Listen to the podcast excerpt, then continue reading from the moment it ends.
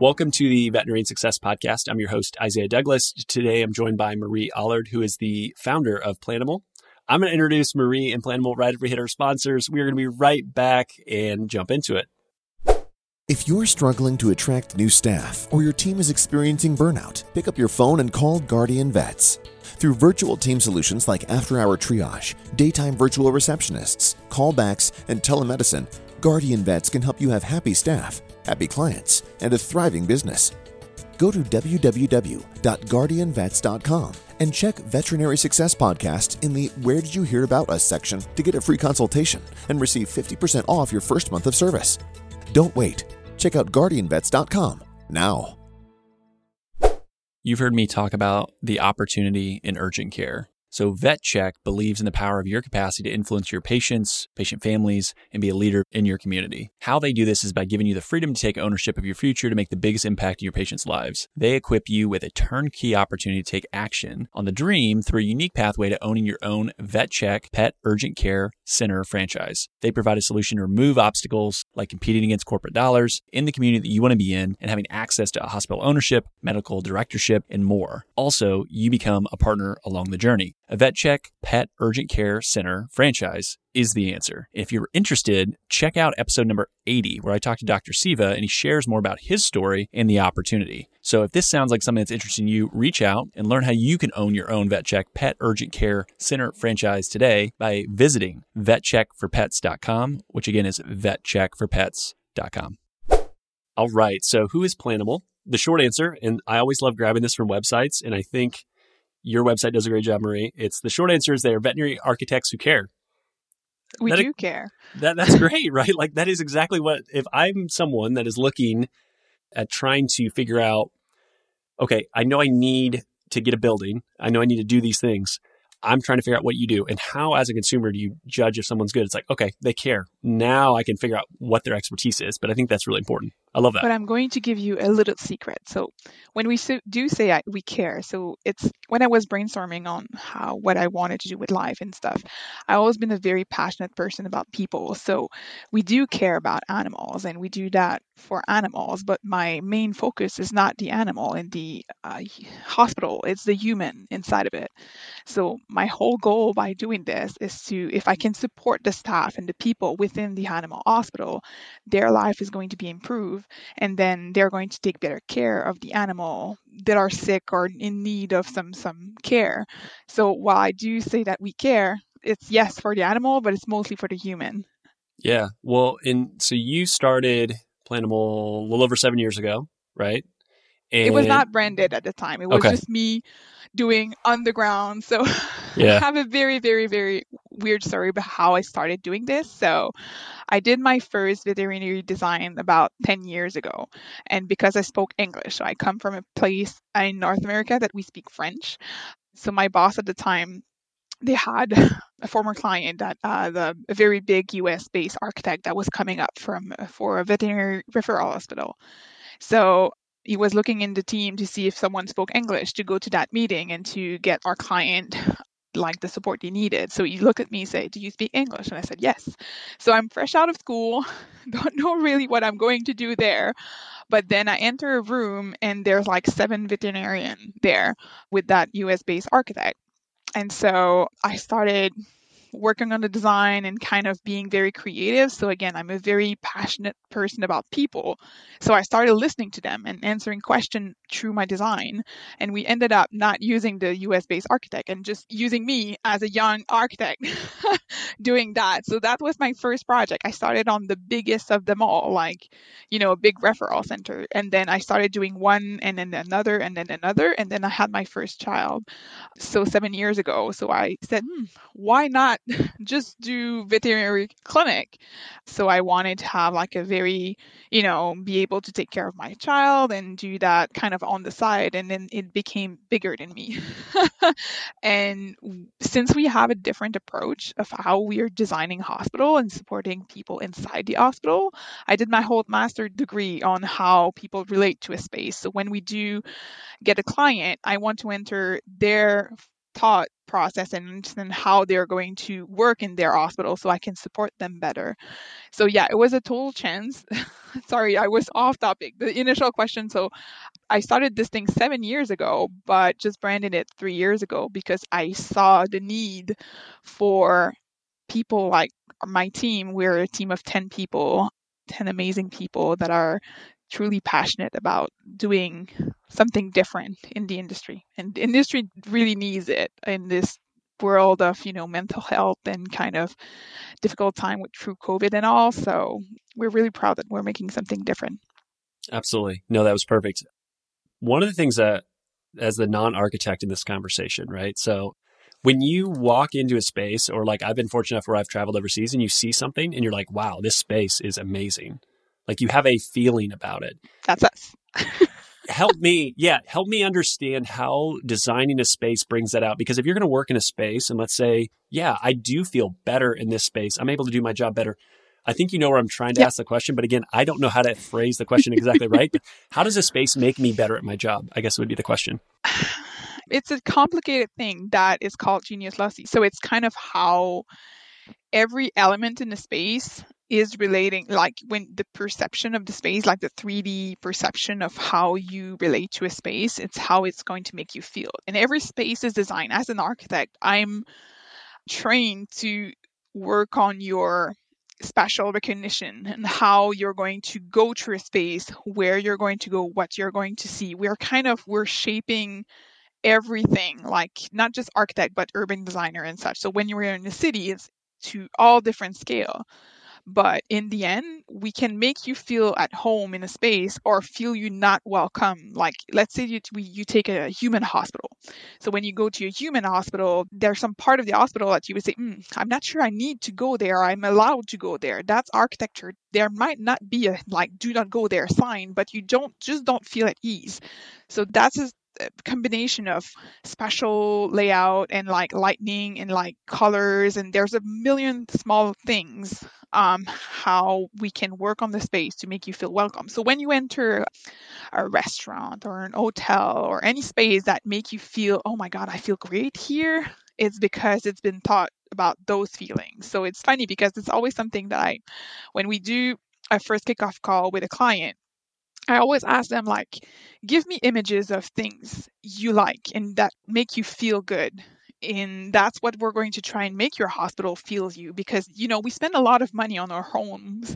Like you spend a lot of money on your living room and like you want to be cozy and you want to have a good design but we don't do that with our workplace and we spend like 8 10 12 hours there. So why not? That's where we're trying to shift the rational of you know you need to spend not enormous amount of money but you need to spend some money to get your workspace efficient and beautiful and welcoming so that you feel good and that has a lot of impact on how you're going to go throughout your day. So to answer your question i don't have like the secret sauce. I think all architect like it's intuitive. I'm a very intuitive person so i like i know what's going to be there and i need to have that drywall and like this color there and i don't, don't know how i do it or my team do it but we just know there's an art and a science to it, I guess is what you're saying, right? There's some that's like, hey, you have to design it to where it's welcoming, but then there's also a feel for, okay, I've had this conversation with this individual and I know what they're going for. This fits the bill. Because I think that was one thing that I remember from chatting before where you talked about half of what your business is is just helping people plan. And if you're going to build it from scratch, like how do you do it? Like how do you actually kind of walk through that process? I think is interesting. One of the craziest thing about my work, I have the best job ever, okay? Because I can't be all the job I want, okay? So when I ask, like when we start a project with a client, I always say, like, I'm not the one working there. You need to explain to me how you're working, and I'm going to make the space work. I'm a translator. I translate what's in your head into a floor plan. Most of my clients, they have an idea. I would want to have I don't know, a beer keg in my office. Why not? I'm there to support your idea. They might be crazy, they might be very normal, but sometimes I'm going to challenge you in your idea and trying to push it a little bit further. When you want to break the mold, when you want to have new design or try things like the veterinary industry has not changed in the last 25 30 years it has been the same since forever so right now we're seeing the newer generation trying new things and I'm there to support them. So when someone say, "Hey, I had this thought. Maybe if we try this, so we could try this and this and this." And I'm like, "Yeah, we can make it happen. We're going to create a space that is going to support that thought." we could combine this services with this services and have a, a, room that could function with both because you're not sure if you're going to have a rehab space that could function as a community space that could function as a behavior room that could function as a puppy training class i'm there to support ideas so yeah i'm a translator for my clients id like vision I, this really is coming back to the vision what's your vision for your clinic the first meeting that we have with a client we just speak about where do you want to go? Not like I need to have four exam room, one pharmacy and lab. I know that we need that. I'm just there to tell them like, yeah, but where are you going in five, ten years? What's your problem that you're struggling with? Why do you want to do this? Like, I want to sell my hospital. I want to have my daughter, which is in vet school. I want her to have a new hospital. Like, I have million reasons, but at the end of the day, why are you doing this? This is why I want to have this cleared out so we can do a better hospital for you. Does that answer? Sounds, yeah, no, it, honestly, it sounds like a lot of when I think about Vincere and our financial planning process, a lot of those same questions, a lot of that same dialogue is exactly how we're walking through something with someone as well. It's like you have to start with the end in mind. If you know where you want to go, but it's like, hey, the path is a little blurry, but I know this end result is over here. That's important because if we know where we're going, we can tie back all the decisions we want to make today to why we want to do that. Instead of saying, hey, should we do this or this? It's really hard if we don't know at the end of the day why we're trying to get there. And we're trying to get the veterinary industry to think. So to take a step back and to just reflect on what's your background and where you're going. So that's the biggest challenge I have right now is to get the client to sit down and say, "Hey, I know you're struggling, you have no more space, like you're bursting at the seam, but there's like four options. Like most of the time, people don't know that they have options. So when they come to me and say, "Hey, I need to expand my clinic," and I'm like, "Okay, okay, hold on your horses. Like, can we renovate? Can we relocate? Can we build? Can we lease a new space?" There's like millions of options, and we need to decide which option is the best for you. So I do have a lot of clinic that we have to take that small step back in order to remove all the what ifs that can make a budget blow off, that can make that create a lot of uncertainty. So I'm trying to educate my client, potential client, I'm doing a lot of conferences on that because it's important to think where you are, what are your problem, but also how we're going to evolve in time. If not, we're just going to solve our problem that we have today probably creating a lot more because when we fix one problem and not fixing the other, then we're creating a lot of other problems that we didn't know. So having that little kind of step back and say, hey, let's figure out all our problems, all our vision, and then go forward with that. It creates a better project. Like it creates a project that is strong and it has like kind of a good foundation. I know you talked about one of the biggest challenges. Well, actually, what do you think has been biggest challenges in conversations with folks? Is it, you know, they're coming to you too late, too early?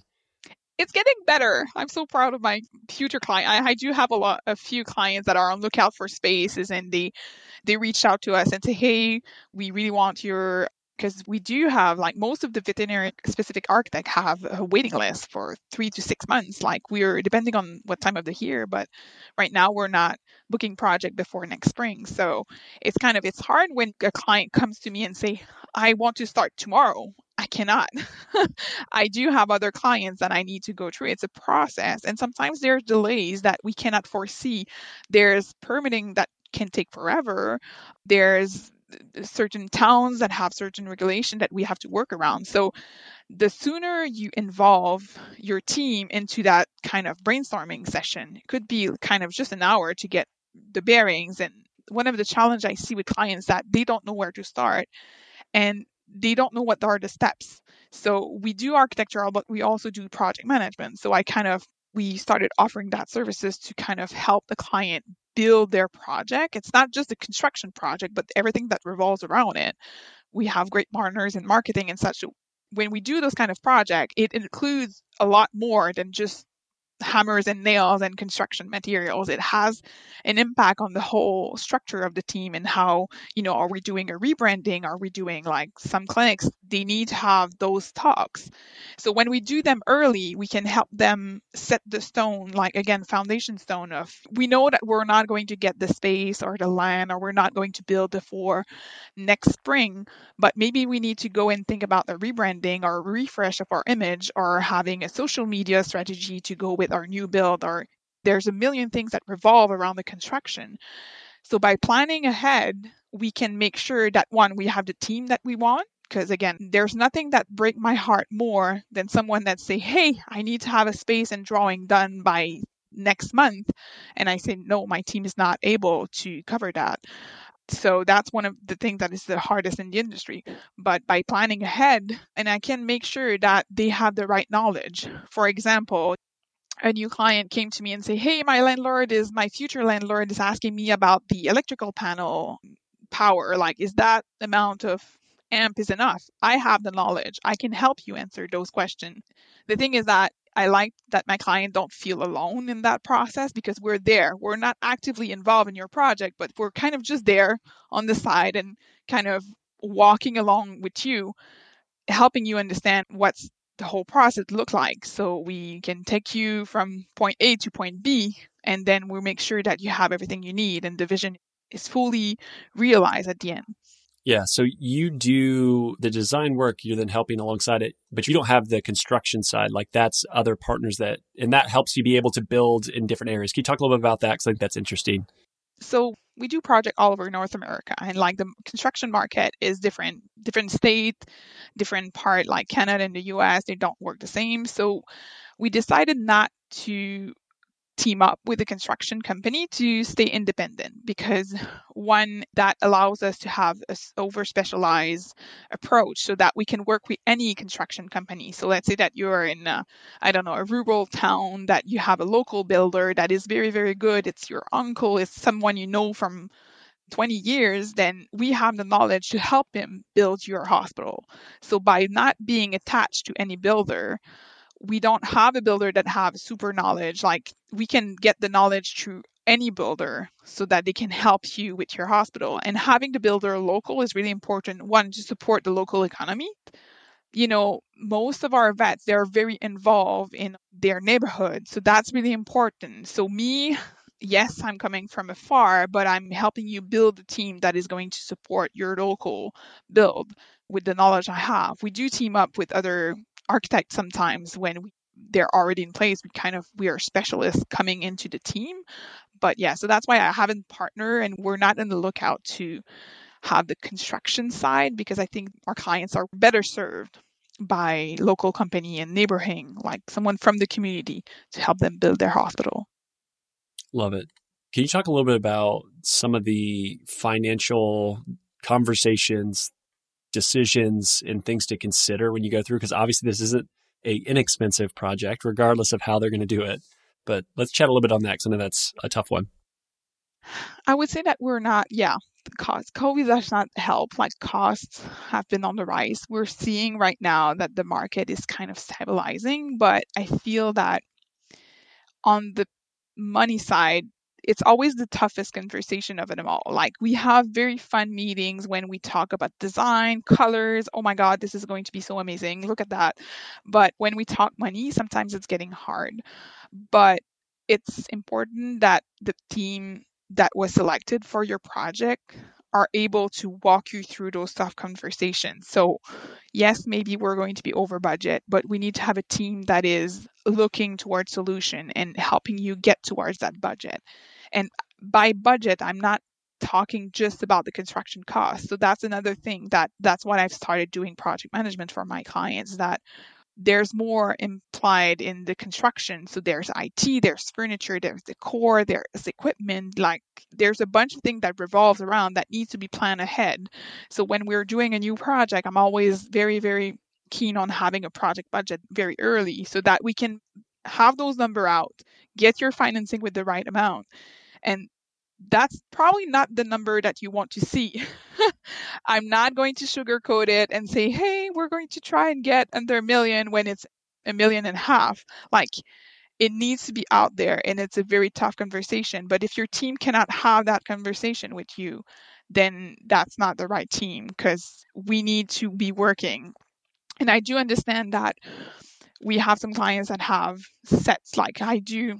Let's say that we have a potential client that say that I have a half a million dollar for this project. So I'm going to say, yay, okay, we're going to design with this, but this is not something like this option is not possible. I'm just going to be very straightforward on what's your real expectation towards the design.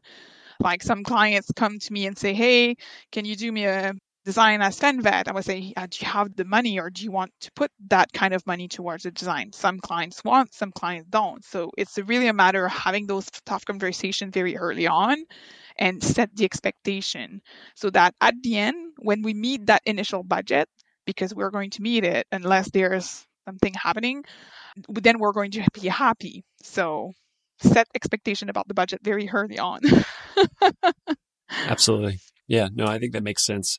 And then can you just talk about maybe like the order of operations of how those conversations usually go? Like, should someone show up and say, Hey, I have X to build with? Should they talk to you to get an idea to take back? Like, is it the chicken or the egg? Can you kind of walk us through that? And, it, does it depend? Yeah, it depends on a few things. So it depends on if we know what we're going to do. So we started a few years back doing more and more feasibility study, okay? Because most of my client, there's two type of client in the market right now. There's the new startup, like the build up. I'm starting an hospital from scratch. So that there's not much decision to make. We, you need a space, we need a square footing, and then we can build a budget based on square foot and some other metrics based on other projects. So I'm taking a lot of metrics from other projects to build a project budget. So that's my one client. And then the other client is an, ex- an existing hospital that probably don't know where to go. Like, so we started doing that kind of first step with those clients that have multiple options. Okay, you have an hospital that has been there for 25 years.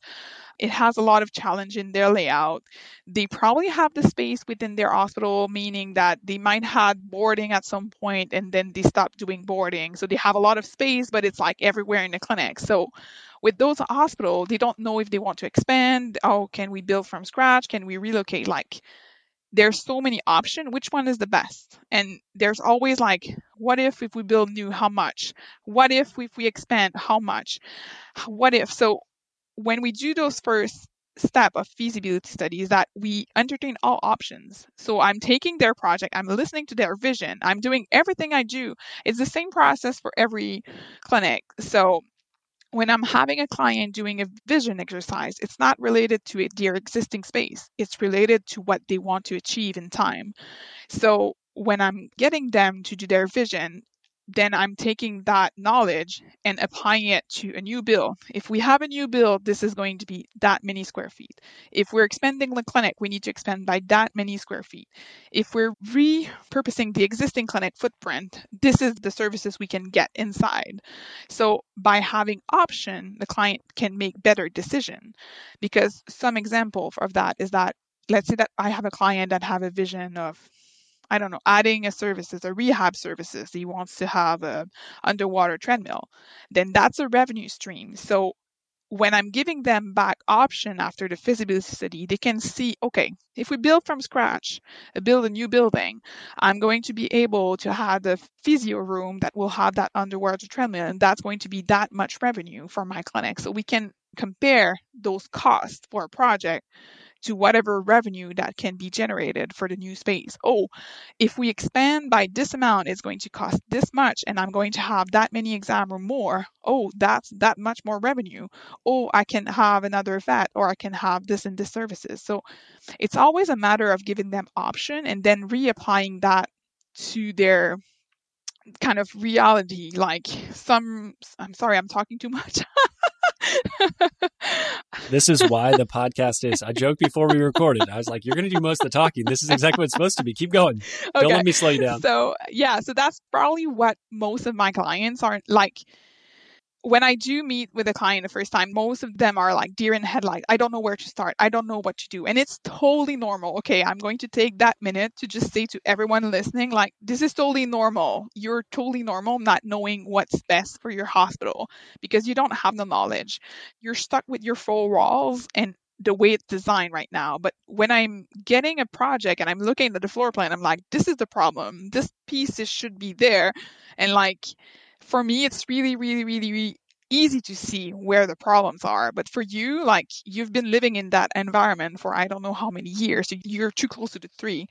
So by doing that step before, it helps us plan and remove all the what ifs. Like, let's say that we have a clinic that decided to expand their existing building. They will not think, oh, what if I had built new?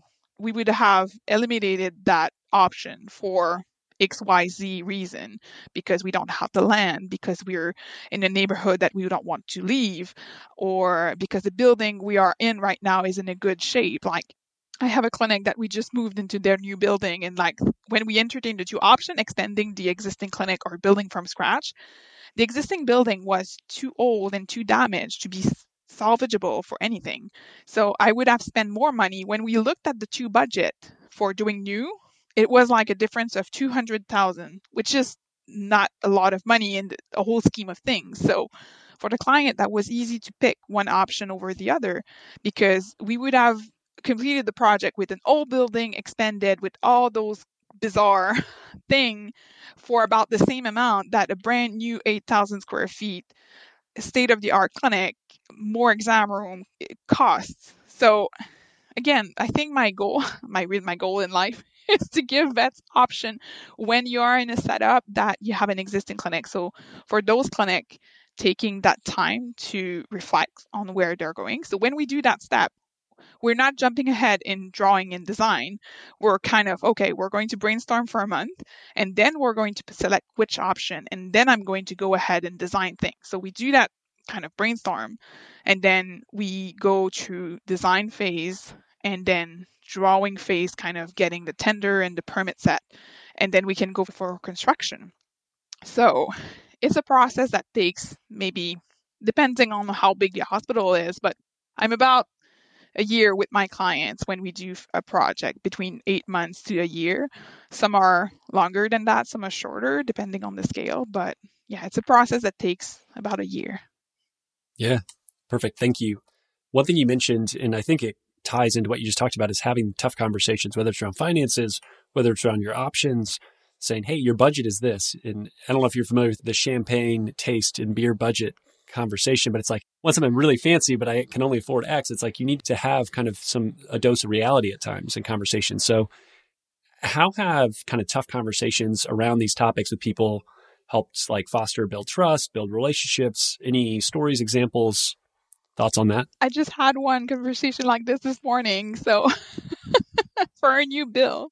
So Mike, we're a little bit over budget and like we're not overseeing construction for this client. So the builder sent us a list of things that he's going to remove from the project. So I told my client, can we speak? Like this is like major. I'm not totally sure of where we're heading with this. So we sit down this morning and we just chatted about how great of an impact is going to have on the design because you know i my role is kind of selling a dream. So when we're working on the drawing we're getting those beautiful rendering out those videos. Oh my god this is so beautiful. And now we're going to kind of remove things from that. So my discussion with the client was this morning was that there might be other ways. Can we work together to find alternative or kind of do a compromise in the middle. So those tough conversation for me is always to, trying to find the common ground and the compromise. So maybe we're going to delay some of the work or some of the finishes. Maybe he's going to do some of the work himself, like you know installing wallpaper and such. Like we're going to try and break down the problem into smaller pieces. So there's some tougher conversation when, like for example, we went for tender for an hospital that is an existing hospital that we're expanding the market is tough. Like the client had a very tough time trying to find a builder to do the. Um, it's in a rural, like just outside of a big city, so it's kind of everybody's focused on the big city and not on that smaller town. So we had a very hard time to find a builder, and then we find one, but it's like one time and a half the budget. But there's like no way we can cut more because we went very, very, very low on the finishes and like there's not much I can remove. So he went back to financing. He had no choice. He went back to his accountant, look at this number. At the end of the day, the clinic could afford that extension. And for him, it was like, if I don't do that, I'm going to lose my staff. So it's a project that was started before COVID that then stopped and then started like it has been a few years that we were working on that project. So it was even more distressing. So at the end of the day, went back to this accountant and say, "Hey, I need that much more for the project and we had to do it. It breaks my heart because I know that there's like inflation and like COVID tax in this. But at the end of the day, he decided to do it for his staff. And that was the most important part. And I think that's one of the key things. Why are you doing this project? Is that just to sell your hospital or is it because you want your staff to have a better environment? So that's it becomes to the why and the vision where you're heading with this. So yeah, tough conversation, but we need to have them. It's a safe place. When I'm sitting down with clients, it's always like, this is your safe place. Like this is the only time that you're not a vet. so we can be talking. I always tell my clients, like, do you want to be my friend? Because I'm going to call you next year. Just ask, how have you been?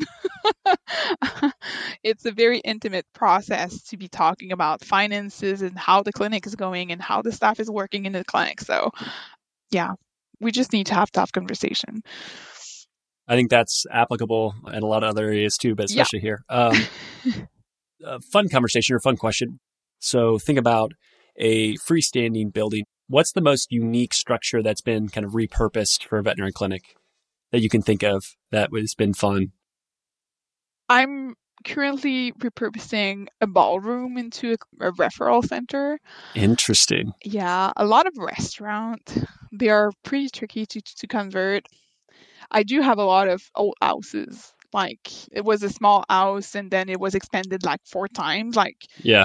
at some point i'm like if we had more than three expansion that's not salvageable like we have to start from scratch it's too too, it's choppy. too far out yeah, yeah. yeah yeah. But yeah either have like very old space and we found like very beautiful space like in old building like urban areas that have very old buildings. So I'm doing a few right now that have, you know, we demolished walls and we found like murals, painted murals out of the like 1920 murals. So that was really interesting. Very cool. I believe, and I'll confirm after I should ask you before, I believe I've been in one of your designs that is a freestanding building that was repurposed from something different and it was awesome. Just for listeners. And I'm going to confirm I'm 99% sure, but there's a seed of doubt as I was like, ooh, I think this is right. I'm pretty sure. But yeah, it was really cool because it was definitely, it did not feel like a veterinary hospital at all. I think that's one of the biggest change that is coming up in the market. We were known a lot with FenVet in Alberta with Dr. Creelman. So Cody had this vision of doing something that is out of the norm. And I think he just is proving that when you're designing for your staff and you're designing for something that doesn't feel as an hospital, it is at the end of the day very, very comforting for the pet. So we're designing a fear-free hospital with Michael Shirley for mm, Family Pet Health in Tennessee, and it's a very fear-free hospital. But Michael and Amy had this vision that the pet would feel at home. So, kind of all of our exam rooms are going to be kind of out of the norm, kind of living room or more of a it's a home. Like we want to reproduce where the pet feels less stress and is probably at home. So again, having that feeling, that nurturing feeling about the space.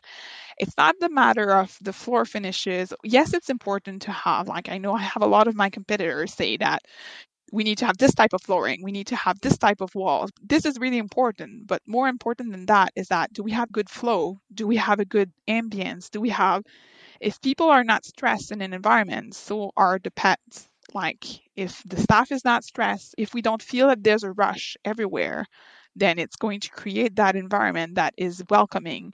And the pet feels that like they know. They're even more like most of the time the clients come to the clinic stressed because their pet can be stressed. But if we can ease that stress from the client, it's going to be beneficial for the pet at the end of the day. What do you think most veterinarians miss, don't think about, get caught off guard when it comes to expansions or building projects? And maybe you've already touched on this, but just one of those questions I wanted to throw your way. I think the importance of interior design in your life, how having again, a nurturing space is so important and how important your staff is. veterinarian in the last 25 years have been the worst for one thing they're building from within so they're going to repurpose space inside their hospital to an extent that people are going to eat lunch in the treatment area because they have no other space. So that's one of my things. So I'm adamant in doing designs that you cannot use the staff room for any other thing than to be a staff room for me, supporting the staff when they enter to work, like, you know, you enter by a door, you have a locker room, you have your staff room, you can put your lunch, you can put your coat, your boots, your purse, and then you go to work. It's important because, again, if you have happy staff, if you have staff that are eager to go to work, they're going to perform better and it's going to be a better environment. So it's all the matter of how sometimes it seems like it's square footing that is wasted. But at the end of the day, if your staff is more efficient in their way of getting into work, it's going to show off in your appointment books. It's going to show off everywhere else in your hospital. So I think understanding how crucial the staff is to an hospital is a key for an expansion or rebuild. I would add so if you're looking at an expansion, that's going to affect your current flow. I do have a lot of clients that say, okay, we want to expand this hospital. This is our only option, but we need to expand on this side only. But then I say why. And it's because, I don't know, they have this idea. And then we end up kind of shaking the mold. And I have a million options to one problem. And sometimes I'm like, Marie, you need to stop because you have too many options. But at the end of the day, it's going to affect your existing clinic. So we cannot just expand the clinic. This is really hard just to say, hey, we're going to open up that door and then transfer unless we're transferring a whole department, like surgery, for example. But if we're tying into an existing hospital, it's hard to say we're not going to touch the existing hospital. The proof of concept is that I had a client maybe two years back. He said to me, "Oh, you know, he had a, a, commercial unit, like two commercial unit, and he was adding a third one. So, you know, easy peachy, we're just going to build a third one. But then, so the first design that we did, we were touching like 5% of the existing clinic just to say that we were tying in. And then I was listening to him and he was like, okay, I have problem with my x-ray. I have problem with my pharmacy. And this was all in the existing clinic. And I was like, you're telling me that we're going to spend that much money on the expansion and not fixing what's wrong with your existing clinic. So you see where I'm not a good person if you don't want to think about the whole clinic as a whole like it it's an entire living thing. If you're adding a branch it will affect what's inside. It will change how the staff is going to work. Sometimes it's going to make it worse. Sometimes if we're doing an expansion there then they're going to walk like forever into getting and that's another thing. When we do expand renovate relocate a clinic it change how your staff is going to work. That's one of the i think the most underrated thing in a clinic is that how it's going to affect your staff. So part of my one meeting, we're like, okay, we need to prepare people so that they have to change their behavior. Like a clinic that has been working for 25 years, like with the pharmacy just behind the reception and kind of just opening the door and say, hey, I need help in front that might change if we're relocating or we're expanding or we're taking a 2000 square foot clinic and we're putting them in a 6000 square foot facility. The distance are going to be different. We need to change our way of working. My god i don't recall what was the question at first. I'm sorry. Mm.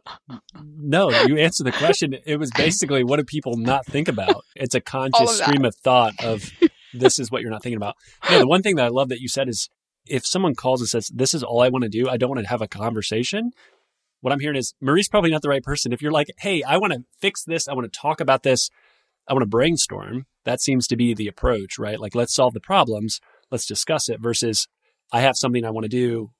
What's the best way to do it? Yeah, I would say that most of the people they don't realize that it has ripple effect. And so sometimes when we meet with someone, we did have a clinic that it was a less than five years old clinic that a brand new building the, my client wanted to expand. And she came to me and say hey the former architect told me that i could just expand on one side. So i said okay. But then we did the wish list and like the vision exercise and we found out that her vision was way more than just what the expansion the plan expansion was. So at the end of the day, I said, hmm, can we take that step back and kind of, can I shake three a bit and can I entertain other option? And I found out that we could expand on three sides of the building instead of just one. So I came to her with a plan saying, hey, we could get you your dream hospital. It just, we need to think outside of the box a bit.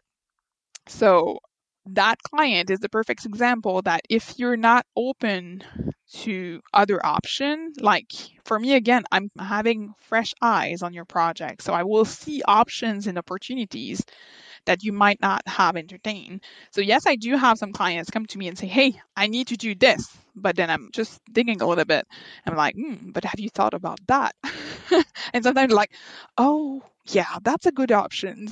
And it's okay to have ideas. I do have some clients that really like the process and they want to be involved. And it's a fun thing because they want to understand and they want to be involved. It's just that for me, it's I do that for a living. Been there, done that, got the t shirt. One thing that I want to talk about is that for me, when I'm looking at those projects for existing clinic, I'm thinking about how we're going to sustain your clinic while we're doing your renos or your expansion. So that's one of the major key point. While I'm drawing something, I'm thinking, how in hell am I going to get this clinic to keep up running? Or how am I going to move the services around so that we're not going to shut down the clinic? So that's one important thing that as part of my thought process when I'm looking at all the option, like when I talked to you about the feasibility study, like how will this have an impact on the clinic, on the revenue stream? So that clinic that I just told you about that we expanded on two sides instead of one, we've decided that we're going to relocate them into a temporary modular into the parking lot so that we can get the expansion done faster. And then I'm not going to affect our revenue stream. So I'm creating a temporary hospital in the parking lot so that way we can get the clinic expanded to, I think we're starting from 3,000 square feet and we're close to seven and a half at the end.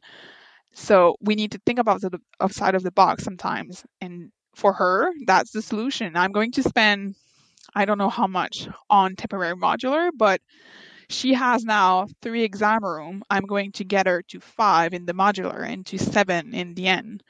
So you see that revenue increase. I'm not going to affect her revenue because she's going to have the same surgery suite, the same treatment area, the same everything. But at the end of the day, she's going to have a bigger clinic and like not affect too much of the revenue of the of the of her running clinic. So yeah, it's very complex. Like when we're looking into a lab environment, we need to think about a lot of things. But I love that. It's like a puzzle for me. Totally. So you personally, what are the lessons you've learned since that first meeting? Call it ten years ago, right? You walk in, hey, you're the one that can speak English. You end up scrap their stuff. My stuff's better. Let me tell you why. You know, you need to go with my idea, right? What have you learned? Like as you've grown a business, you've obviously had a kiddo, like all these different things, right? So like lots of life has I happened. Had two kiddos. Two kiddos, okay. My second son was three weeks old when he came for his first site visit. I canceled the meeting the day I gave birth, and I was like, "I'm sorry, I just I'm in the hospital. I think that's I cannot fair. come today." I think that's fair. I think what I've learned is that I have the most amazing team. I have a bunch of very driven person in my team that I really love. I tell them like every day. But also that I don't even own a pet. Like it's Me too. weird to like yeah, we do that. Like we're very passionate about the industry. I do have small children, so for now it's plenty. But I really do that for the people. Like what I've learned is that the vet med people are I love them. Like I love the people in vet med. I love the passion. I love how they're driven and I want to help them. Sometimes when I do meet with a client that they have poor environment, like very low ceiling. I I have one of my vets. She's like six foot three, and she had like seven foot ceiling beams in her to get into surgery. So I was like, oh my god, when can I get you out of that space?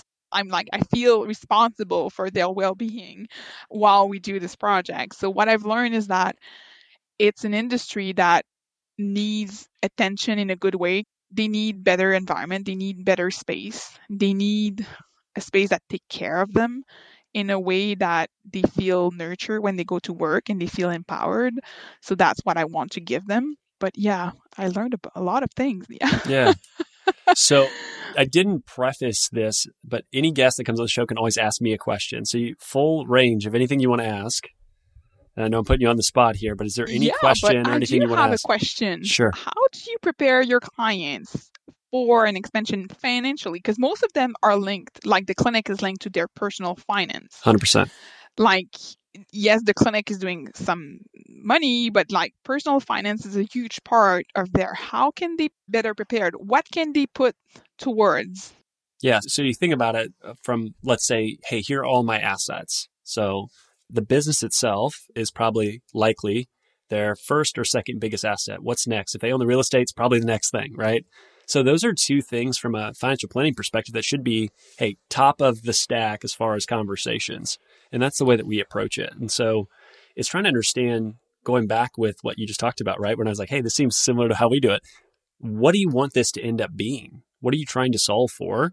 And do you want this to then be something in the future that, you know, from a building perspective could be an investment property, right? So I'm going to retire. I'm going to sell it to, you know, either a private individual, corporate, another outside investor, because there's a lot of demand for veterinary real estate. And I've had some of those folks on the podcast, but sometimes the veterinary real estate can be worth way more than the clinic. And that sometimes seems crazy. And it can even be a well run business itself. But the real estate in the environment we're in right now, right, is still highly, highly sought after because you have an anchor, t- you have a great tenant, you have someone that doesn't want to leave, you have someone that's going to pay their bills, that's going to be good for other businesses in the area. So, like, it's something that as an investor, they want that. So, I look at do they want to own this longer term?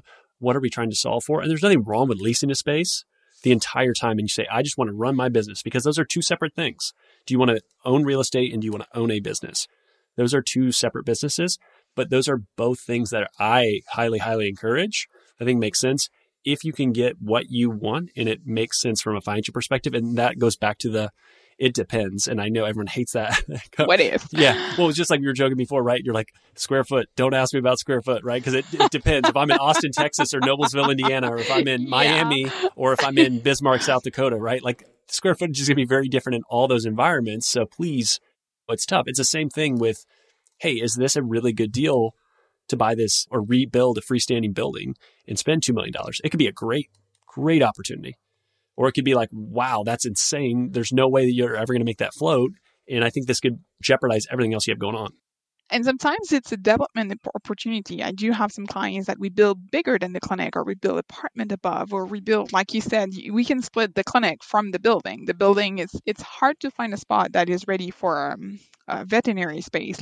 It- we were joking that restaurants are making the like I'm taking restaurant and I'm turning them over into vet clinic because they have the services, they have the age HVAC, they have all those services are bigger than a normal kind of office space.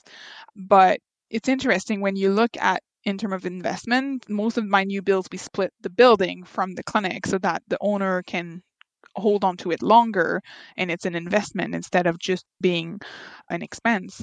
And there's some markets that it's hard to own. Like even if you want to own a building downtown new york i'm not sure it's going to happen. So there's some market that is just impossible to own something some rural space we see more and more clinic owning their lands, but sometimes you can build on what you have, or you, you don't need actually to like.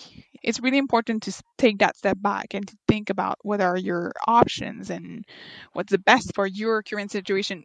The vet industry talks a lot, like the ask question, and you probably know about it, but we can take the knowledge from our peers, but that special situation both for your finance personal finance and your hospital sometimes we need to look at it and think outside of the box for your special situation.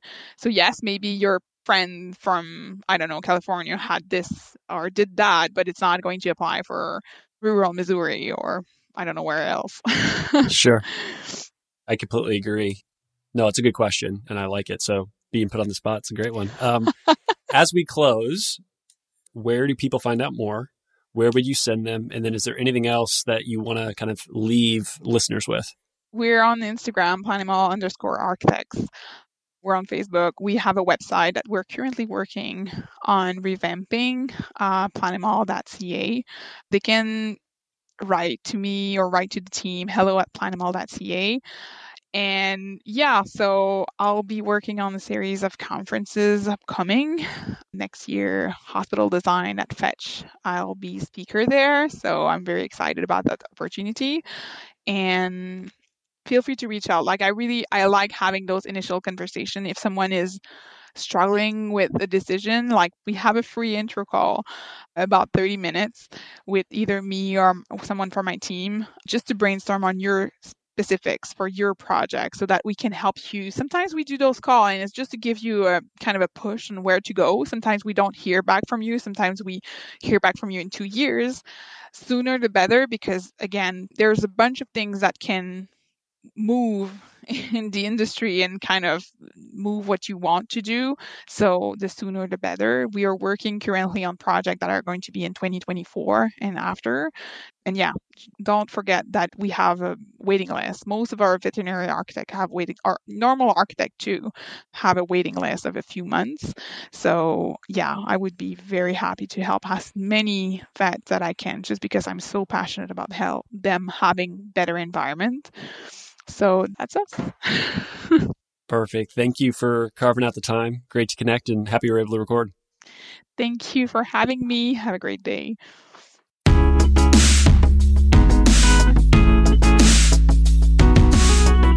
Thanks for listening to today's show. The comments made on today's show should not be taken as investment, tax, or legal advice. All comments are for educational purposes only. You should consult your team before implementing anything. Isaiah Douglas is a partner of Vincere Wealth Management. Isaiah is registered in the state of Indiana, California, Texas. The biggest compliment you can give to this podcast is to share it with a friend. Reviews help the show get found, and Apple Podcasts is the platform that predominantly is how people listen to the show. If you have three to five minutes, you like the show, please head over to Apple Podcasts, give us an honest rating and review. That'll help more people find the show. For all of today's links and information, head over to veterinariansuccesspodcast.com. There you can subscribe via your favorite podcast platform platform so you won't miss another episode. Finally, if you'd like more information, insights, and have the ability for your voice to be heard and interact with show guests, join the private Facebook group. You can go to the Veterinary Success Podcast on Facebook or head over to the veterinariansuccesspodcast.com. Scroll all the way to the bottom where it says about your host and then click on the Facebook icon. That'll bring you into the Facebook group.